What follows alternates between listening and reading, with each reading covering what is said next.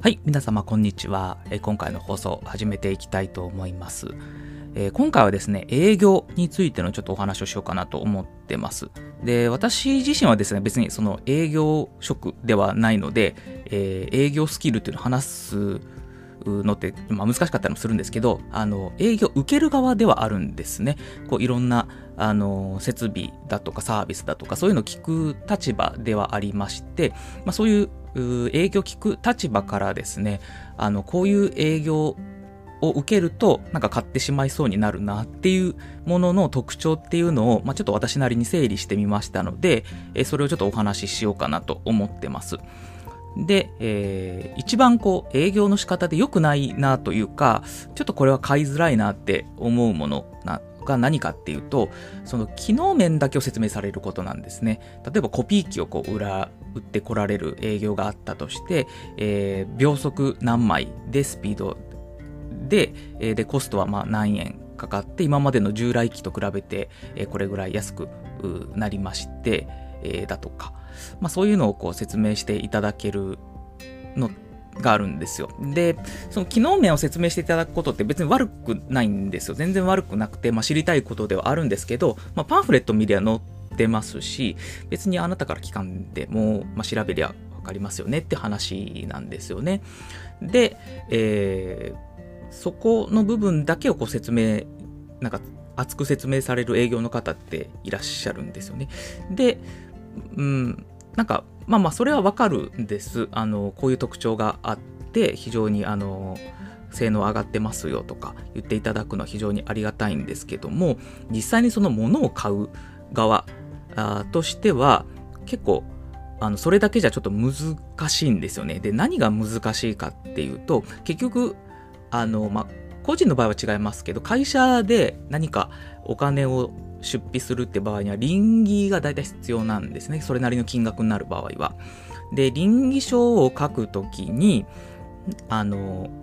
どれぐらいの効果があるのかっていうのを書かないといけなくって、で、えー、これをまあ、購入するといくらかかりますよ。例えばコピー機書く書くとあ、買うといくらになります。で、これによってどういう効果が得られるのか。で、できればそれをけあの金額で表せると一番よくって、えーコスト削減効果がまいくらありますとか、まあそういう形で書けると一番いいんですけど、そうすれば、えー、今これで例えば100万支払っても、えー、150万のメリットがあるんで、買ったらいいよね、みたいな、こう、意思決定、上の方がしていただけるので、そういうふうに書けると嬉しいんですけど、機能面だけ言われても、その後どういうメリットというか、そういう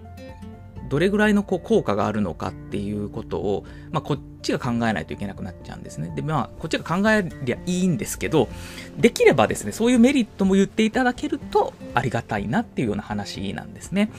で、できる営業の方は、なんかそこがかなり、あの、うまいなと思っていて、まあ、機能面はそれ、それなりに説明していただけるんですけど、じゃあこれを導入したときに、あなたの会社のオペレーションはどうなるか？で、まあ、コストも当然あの言っていただけるってことでもうあたかもそれを買ったかのような買った時にどうなるかっていうのを、重点的に話していただけるんですね。なので、えー、そういうことを言っていただけると、あ、こういう未来が待ってるのかと、これを導入すると、まあ、こういう未来が待ってるのか、じゃあ購入した方がいいかなっていうふうにこうなりやすいので、えー、できればその営業職をされてる方っていうのは、そういう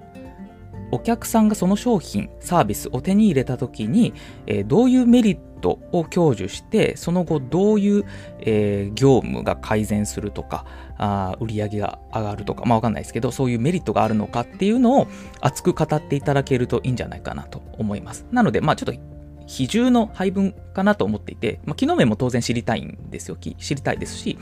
まあ、それ以上にそのメリットっていうのも知りたいので、そのメリットを熱く語っていただくのがいいのかなと思います。で、まあ、プラスアルファで、えー、他社比較ですよね。他社比較の視点なんかもあるとすごい嬉しいなっていうのがあります。どうしても、あのー、あいみつ取るので、あいみつもり取っていきますんで、一社だけ話聞いて、じゃあこれで決済ってなかなか企業でありえなくて、まあ2社3社、え聞いて、で、比較表を作って、で、えー、これですね、みたいな話になっていくので、まあそういうところも意識して、あの、セールスしていただけると非常に嬉しいなと思います。ま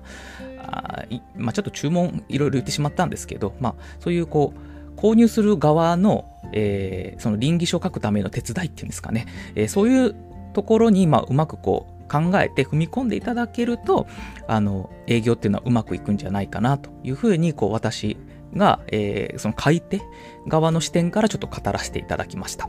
はい。ということで、まあ、今回はですね、その営業についてお話をさせていただきました。まあ、まとめると、機能面を説明していただくのではなくって、その商品、サービスを、えー、顧客が得た時に、どういうメリットがあるのかっていうのを熱く語っていただく方が嬉しいですっていう、そういうお話をさせていただきました。